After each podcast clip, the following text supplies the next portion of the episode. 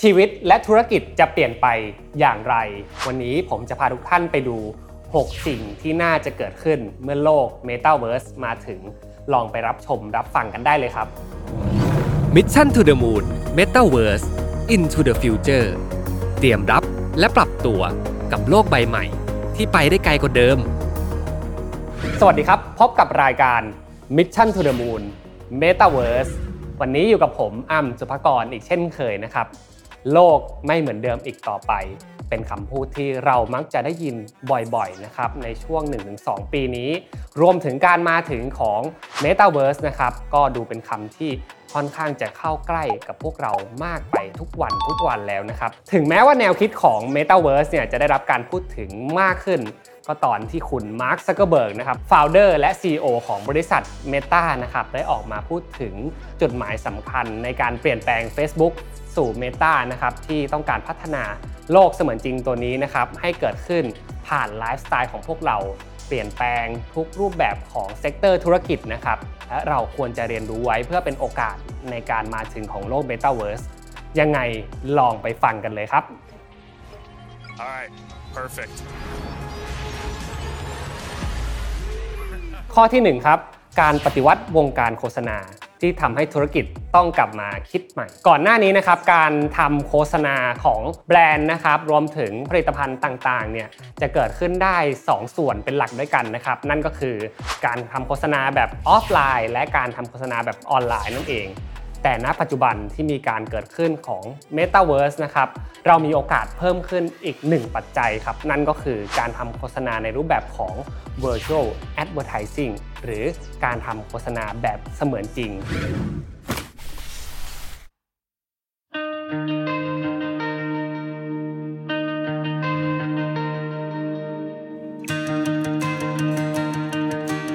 สิ่งนี้ไม่ได้เป็นสิ่งไกลตัวอีกต่อไปนะครับ เพราะแบรนด์ต่างๆ ก็เริ่มจะเข้ามาจับจองพื้นที่และชิงโอกาสในการทำโฆษณาในรูปแบบนี้บ้างแล้วนะครับ โดยในเทรนด์ณปัจจุบันนะครับจะมีหลากหลายรูปแบบที่ แบรนด์ได้สร้างสรรค์ออกมานะครับไม่ว่าจะเป็นการทำโฆษณาในรูปแบบดิจิทัลก่อนนะครับแล้วค่อยออก product ของจริงออกมาให้ทุกคนได้ติดตามนะครับหรือจะเป็นการนำ product ที่มีอยู่แล้วนะครับที่เป็น product คลาสสิกของแต่ละแบรนด์เนี่ยมาสู่โลกดิจิทัลแล้วให้คนไปซื้อไปสะสมไว้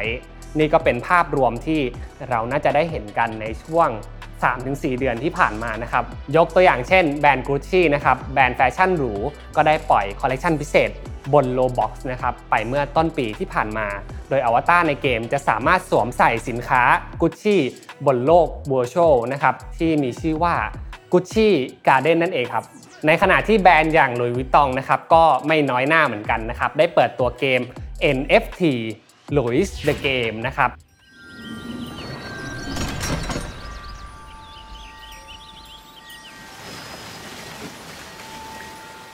เกมในรูปแบบผจญภัย ที่เปิดโอกาสให้ผู้เล่นนะครับ เข้าร่วมกิจกรรม เก็บรางวัล NFT นะครับที่จะสามารถตามหาได้ผ่านการเล่นเกมนี้เท่านั้น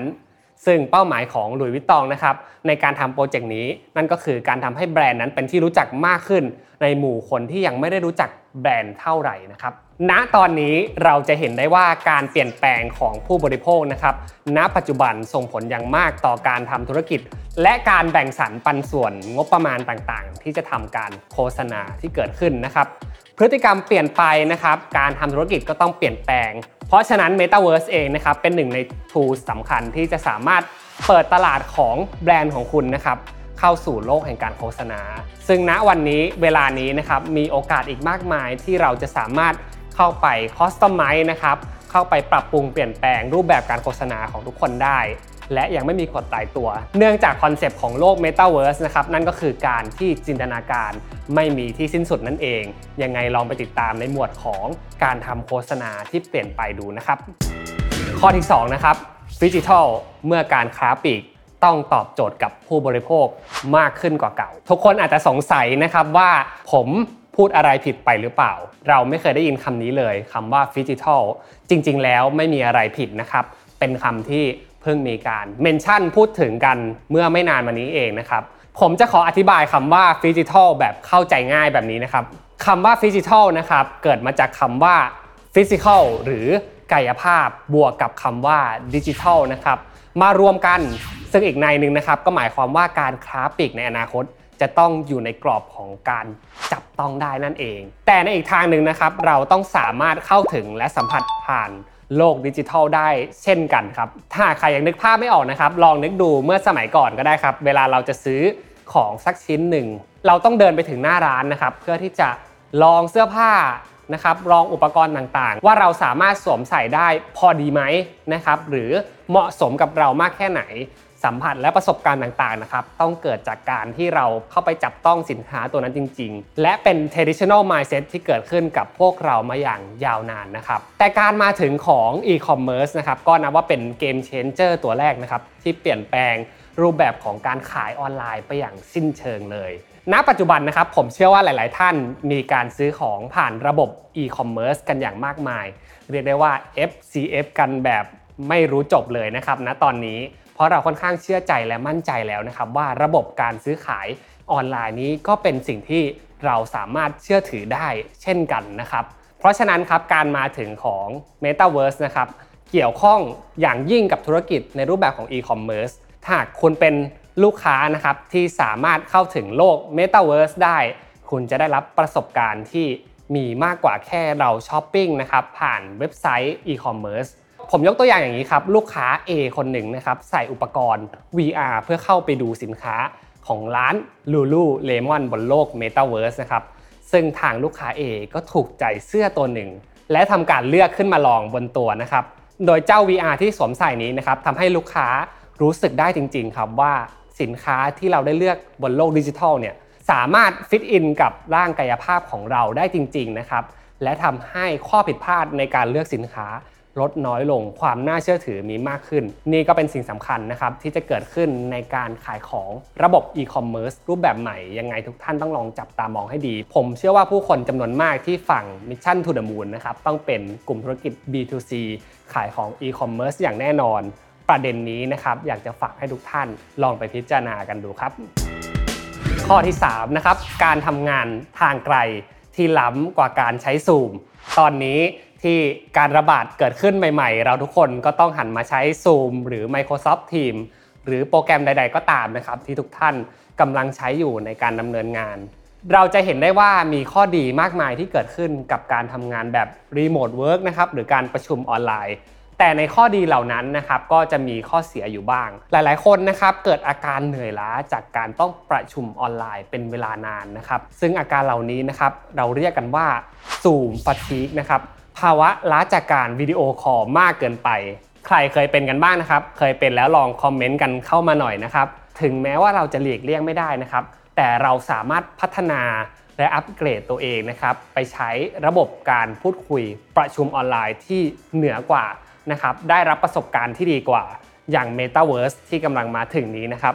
การประชุมแบบออนไลน์จะไม่เหมือนเดิมอีกต่อไปนะครับ จากก่อนหน้านะครับที่เราเห็นเพื่อนร่วมงานของเรา พียงแค่บริเวณหน้าจอสี่เหลี่ยมของ Zoom นะครับต่อไปนะครับถ้าหากว่าเราเริ่มใช้แว่น VR ในการประชุมออนไลน์นะครับเราจะสามารถรับรู้และรู้สึกถึง sense of space หรือความรู้สึกกับพื้นที่นั่นเองครับ เนื่องจากความเสมือนจริงตรงนี้นะครับทำให้เรารู้สึกว่าเราได้ก้าวเข้าไปอยู่ในโลกตรงนั้นจริง ๆ และเราสามารถปฏิสัมพันธ์กับเพื่อนร่วมงานของเรา มากกว่าเก่า โฟกัสของเรานะครับอาจจะไม่ได้อยู่แค่บริเวณของผู้ที่พูดในการประชุมอย่างเดียว แต่เราจะสามารถเห็นบริบทแวดล้อมของสเปซที่เราเข้าไปทำการประชุมได้ ซึ่งณตอนนี้นะครับบริษัทก็เริ่มปล่อยแพลตฟอร์มสำหรับการประชุมแบบ VR มาบ้างแล้วนะครับยกตัวอย่างเช่น Meta นะครับก็เป็นผู้จุดกระแส Metaverse Meeting ขึ้นมานะครับได้ทำการเปิดตัว Horizon Workroom ออกมา เพื่อให้ผู้คนนะครับสามารถสวมใส่แว่น VR Oculus ของ Meta นะครับและเข้าไปประชุมกันในโลก Horizon ได้นั่นเองครับ ส่วนทาง Microsoft นะครับก็ได้ปล่อย Mesh for Team นะครับซึ่งเป็นการประชุมแบบเสมือนจริงนะครับโดยการใช้เทคโนโลยี VR AR หรือการเปลี่ยนตัวเองเป็นอวตาร 3D ก็สามารถทำได้เช่นกันครับ ซึ่งณตอนนี้พวกเรายังตอบไม่ได้หรอกนะครับว่า VR AR Meeting ที่เรากำลังจะใช้ และมีการผลิตและพัฒนาเกิดขึ้นมากมาย ซึ่งในปีหน้าเราจะได้เห็นการเปิดตัวของแว่น VR AR และเข้าถึงง่ายขึ้นกับ end consumer มากขึ้นอย่างแน่นอนนะครับ แต่มันจะ work กับพวกเรามากน้อยแค่ไหน ยังไงเรารอมาติดตาม มาดู feedback มาดูความเคลื่อนไหวกันอีกทีหนึ่งนะครับข้อที่4นะครับ Internet of Sense การเข้าสู่โลกอินเทอร์เน็ตที่สามารถรับรู้ได้ทั้งรูปรสกลิ่น เสียงครับ อย่างที่เราได้พูดกันไปนะครับว่าการทำงานในโลก Metaverse เนี่ยประสบการณ์เราก็จะได้รับแบบไม่ใช่แค่หน้าจอแบนๆ ที่เรารู้จักกันในณปัจจุบันนะครับ แต่จะเป็นสถานที่ที่เราสามารถรับรู้ได้ถึงประสบการณ์ของมันมากยิ่งขึ้นนะครับ เสมือนว่าเราได้ไปนั่งอยู่ณบริเวณพื้นที่ตรงนั้นจริง ๆ การมาถึงของอินเทอร์เน็ตยุคใหม่แบบนี้นะครับเราเรียกมันว่าอินเทอร์เน็ต of Sense หรืออินเทอร์เน็ตแห่งความรู้สึกนั่นเอง สิ่งนี้นะครับจะเป็นสิ่งที่มาเปลี่ยนแปลงครั้งสำคัญต่อความรู้สึกของเราที่มีต่อโลกอินเทอร์เน็ตนะครับหลายๆ คนอาจจะงงนะครับว่าอินเทอร์เน็ตแห่งความรู้สึกมันคืออะไรกัน ผมจะขออธิบายแบบสั้นๆ ง่าย ๆ แบบนี้นะครับ Internet of Sense ที่เรากำลังพูดถึงอยู่นะครับ นั่นก็คือการที่เทคโนโลยีจะช่วยให้ประสบการณ์บนโลก Metaverse ของเรานั้น ทำได้มากกว่าแค่การมองเห็นและได้ยินเสียงนั่นเองครับ แต่เราจะสามารถนะครับใช้ทุกประสาทสัมผัสในการเข้าถึงเสมือนกับว่าเราใช้ชีวิตอยู่บนโลกจริง ๆ เลยครับ ไม่ว่าจะเป็นการได้รับรสชาตินะครับ การได้สัมผัสและการได้กลิ่นเอง หรือล้ำสุดๆไปเลยนะครับ นั่นก็คือการสามารถสั่งงานผ่านความคิดได้นั่นเองครับ ถึงแม้ว่าผมพูดณตอนนี้อาจจะดูเพ้อฝันไปหน่อยนะครับ แต่อย่างที่เราพอจะทราบกันดีครับว่าหลาย ๆ สิ่ง ที่เราเคยคิดว่าจะเป็นไปไม่ได้ณปัจจุบันก็สามารถทำได้แล้วนะครับ ไม่ว่าจะเป็นรถขับเองได้ของ Tesla นะครับหรือจรวดที่สามารถจอดได้ที่เดิมของ SpaceX สิ่งเหล่านี้เกิดขึ้นกันมาแล้วนะครับ ไม่ใช่แค่เพียงจินตนาการแล้วทำให้ใน 5 ปี 10 ปีหรือ 20 ปีต่อจากนี้นะครับ เราอาจจะได้ดื่มด่ำกับกาแฟผ่านการรับรู้รสชาติดิจิทัลก็เป็นได้นะครับ 5. การใช้ชีวิตภายใต้เศรษฐกิจ ดิจิทัลเต็มรูปแบบ แน่นอนครับว่าการทำให้โลก Metaverse ขับเคลื่อนได้จริงๆเนี่ยจะต้องมีการรองรับของเทคโนโลยี ทั้งเรื่องของการเงินนะครับที่เป็นเบสพื้นฐานสำคัญอยู่แล้ว ถ้าเกิดว่าระบบการเงินเชื่อถือได้ ผมเชื่อว่าอะไรก็จะตามมานะครับเมื่อมีระบบการเงินแล้วการที่มีกรรมสิทธิ์ต่างๆนะครับการได้รับรู้ถึงความเป็นเจ้าของของสินทรัพย์นั้นๆ ก็เป็นสิ่งที่ตามมาเช่นกันนะครับ เพราะสุดท้ายแล้วโลกของ Metaverse นะครับก็ถูกสร้างให้เป็นเหมือนโลกคู่ขนานกับโลกของเรา ที่มีระบบเศรษฐกิจเป็นของตัวเอง เราจะสามารถมีกระเป๋าที่เก็บเงินในโลกจริง และโลกเสมือนนะครับรวมกันทำให้สินทรัพย์ของเราอาจจะขยายใหญ่มากยิ่งขึ้นนะครับด้วยเหตุผลนี้ทำให้การมีเงินดิจิทัลอย่างคริปโตเคอเรนซีและการมีกรรมสิทธิ์อย่าง NFT นะครับ เป็นส่วนสำคัญในโลกเสมือนจริงของเราครับ อย่างที่เราพอรู้กันนะครับว่าในปัจจุบันก็เริ่มมีการซื้อขายผ่าน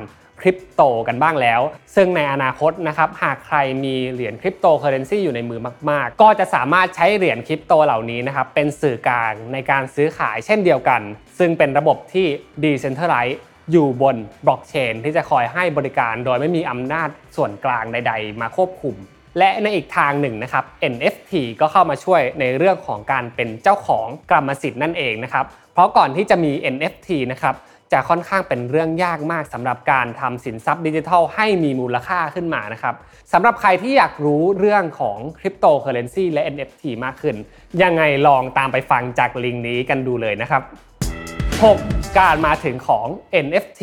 โอกาสสำคัญของวงการเกมและศิลปะ ดิจิทัล อย่างที่เราพอจะทราบกันมาดีนะครับว่าในปัจจุบัน NFT เริ่มได้รับความนิยมมากขึ้นเรื่อยๆ โดยความนิยมที่เกิดขึ้นนี้นะครับเกิดจาก 2 อุตสาหกรรมหลักๆ นั่นก็คือ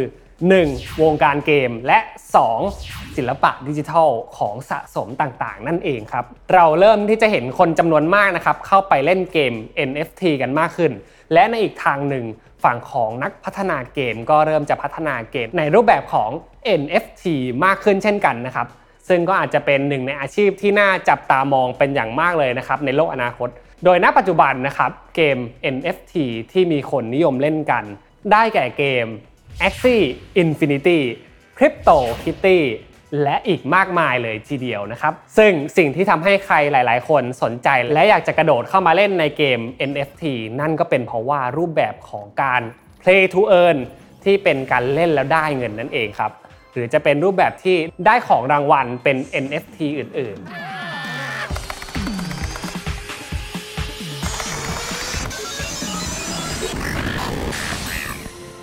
และสำหรับศิลปะดิจิทัลจริง ๆ แล้วมีมาก่อนหน้านี้มานานมากแล้วนะครับ แต่ไม่ได้รับความนิยมมากเนื่องจากมีการเรียนแบบได้ง่ายอย่างที่ผมบอกไปข้างต้น แต่เมื่อ NFT นะครับเข้ามาสร้างความเป็นกรรมสิทธิ์ ความเป็นเจ้าของเพียงหนึ่งเดียวให้กับคุณได้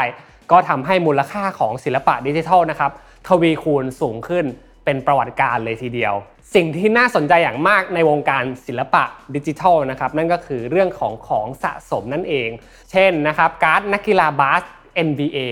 ใครมีการ์ดไมเคิลจอแดน มีการ์ดเลบรอนเจมส์นะตอนนี้นี่มูลค่าวิ่งไปหลายล้านมากแล้วนะครับ หรือแม้แต่การทวีตของดารานักร้องที่เป็น moment สำคัญที่เกิดขึ้นในโลกเมื่อก่อนหน้านี้นะครับการทวีตต่างๆ เหล่านี้นะครับก็กลายเป็นของสะสมที่หลาย ๆ คน ให้ค่าและให้มูลค่ากับมันอย่างมากมาย เรียกว่าราคาของของสะสมที่เกิดขึ้นนะครับไม่ใช่มูลค่าน้อยๆ อย่างในเดือนตุลาคมที่ผ่านมานะครับศิลปินดิจิทัลที่มีชื่อว่า b e p l e s นะครับได้ขายงานศิลปะที่มีชื่อว่า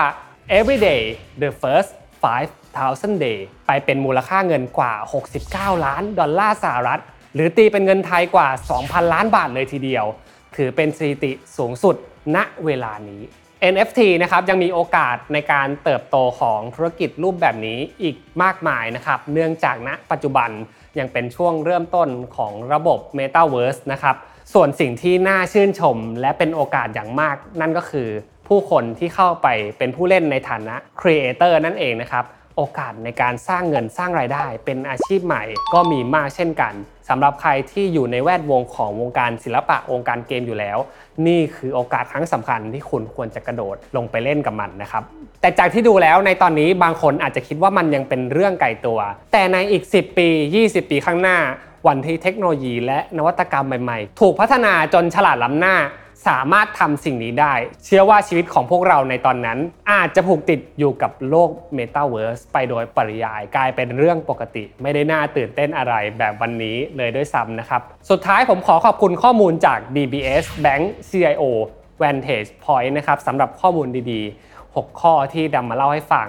และสำหรับวันนี้ครับขอบคุณทุกท่านที่ติดตามฟังรายการ Mission to the Moon Metaverse สำหรับใน EP หน้านะครับ ผมจะมีความเคลื่อนไหวใดๆมาฝากเกี่ยวกับโลก Metaverse ฝากทุกท่านรอติดตามชมกันนะครับสำหรับวันนี้ขอลาทุกท่านไปก่อนแล้ว สวัสดีครับ